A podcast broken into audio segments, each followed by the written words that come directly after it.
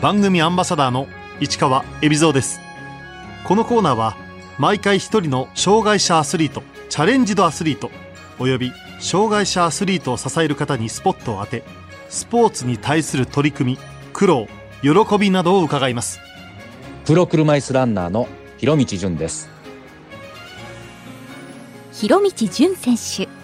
1973年大阪堺市生まれの48歳福岡在住です。高校1年の時に事故で脊髄を損傷し車椅子生活に。17歳で車椅子レースを始め世界各国の大会に出場。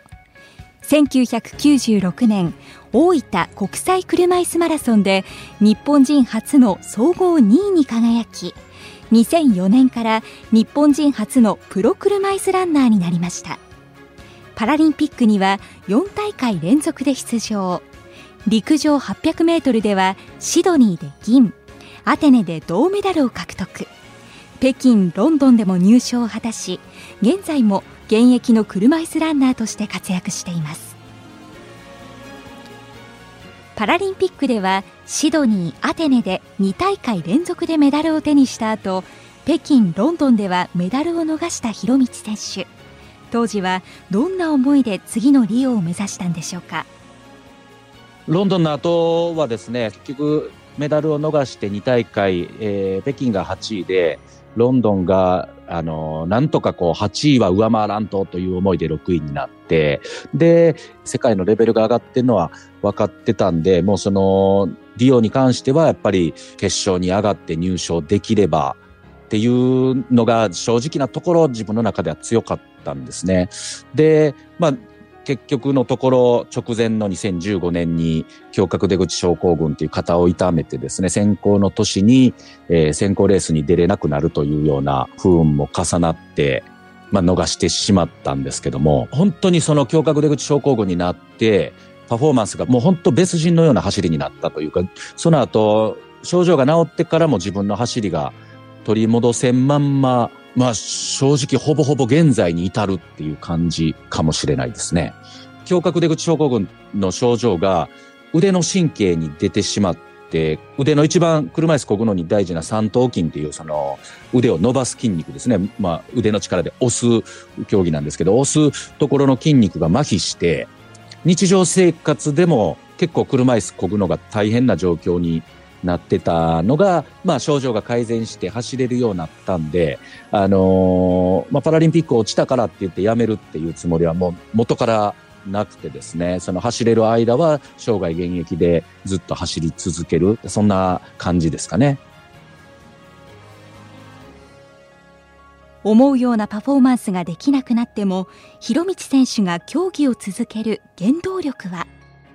走るんが楽しいんですよ。で、世界のトップで戦ってライバルたちとしのぎを削って、そんな彼らがジュンジュンって言って声かけてきてくれる、そういう場に折れるっていうのが、これ行かなくなったら、もう彼らとの接点がなくなってしまうんで、だからやっぱり走り続けておきたいなっていう、楽しみたいなっていう思いですね。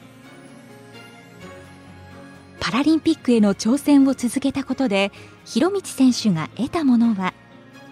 何大会何レースしてきたのかなっていうぐらいそのトラックの種目からマラソンまでっていろんな大会出てきてるんですけど、やっぱりこの出場した4回のパラリンピックで、それ以外に世界選手権とかアジアの大会であったりとかっていう国際大会も経験して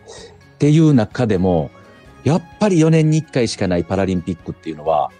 特別なところで、で、そこに世界の選手がピークを合わせてきて、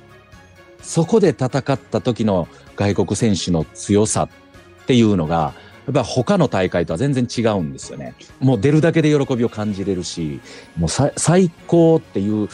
言葉以上に何何がふさわしいかなっていうぐらい、それぐらい最高な場所ですね。アスリートとして戦い続ける一方で普及活動も続けている広道選手。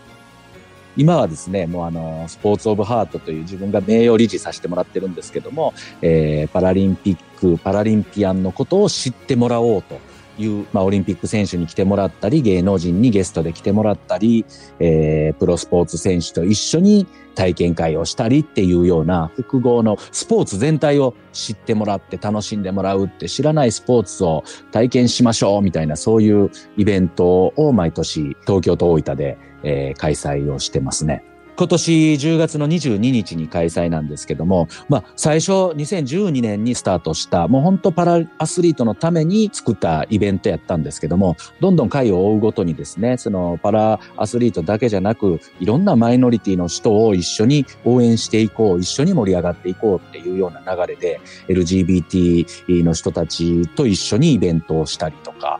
形がどんどん変わっていってですね、スポーツをやってない障害を持った人たちのアートの教室を開いたりとかっていうことをやっていきながら、今回はウクライナの支援もパラアスリートたちが先頭に立ってやっていこうということでですね、計画してますね。このスポーツオブハートには高橋直子さんも参加しています。高橋直子さん、第1回目から応援団長で来てくれててですね、毎回陸上教室をやってるんですけども、今回はその、陸上クラブに入ってないけど、高橋直子ちゃんと一緒に走りたいという人たちにも参加してもらえるような、そんな形で陸上教室をやってもらったり、えー、あと、ノーマライズ駅伝というですね、これもスポーツオブハートから誕生したんですけども、一つのチームにまあ僕も走りますけども、車椅子ランナー、えー、視覚障害者のブラインドランナー、えー、そこに芸能人で、いろんなアスリートっていうのの中に一般から募集をかけて集まってきてくれた、えー、小学生、低学年、高学年で一般の大人みたいな、そのすべてがタスキを一つのチームとなってつなぐというノーマライズ駅伝の、えー、メイン MC をやってくれて、最後はもう、Q ちゃんがいても立っても折れなくなって、えー、最終のランナーと一緒に手をつないでゴールするというような、そんなこともやってくれてますね。スポーツオブハート、東京では10月22日土曜日に、東京タワー正面玄関前スペースで行われます。最初から僕ずっと感じてたのが、パラリンピック、オリンピックってこう、ついついやっぱり分けてしまいがち、健常者、障害者って分けてしまいがちなんですけど、みんなが楽しめるスポーツという形で体験会をやれば、だか車椅子バスケットのコーナーに普通の健常のバスケのプロ選手にも大分では来てもらったりしてですね、来た人みんなやっぱ楽しんでくれてるんですよね。誰でもやっていいんやでっていうのが伝われば、実際やって楽しんで満足して帰ってくれてるんで、やっぱ分ける必要がそもそもやっぱなかったんやなっていうのをすごく感じましたね。広道選手は40代半ばを過ぎた2019年にイタリアグランプリ400メートルで優勝。ソウルではハーフマラソンで優勝するなどまだまだ現役選手としても活躍中です。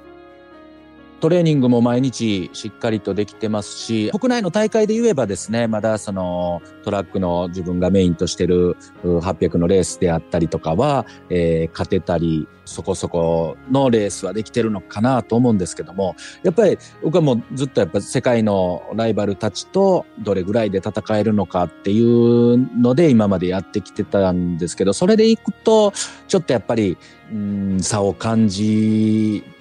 るというももうそれは認めざるを得ないなっていうところででもコロナ禍の中だんだん大会が戻ってきて今年は3月のドバイに行ったり6月スイスに行ってプラスアメリカの大会にも行ってというような感じで世界に出ていけるようになってきたんでですね来年再来年に向けてどんどんどんどん挑戦し続けていきたいなそんな感じですかね。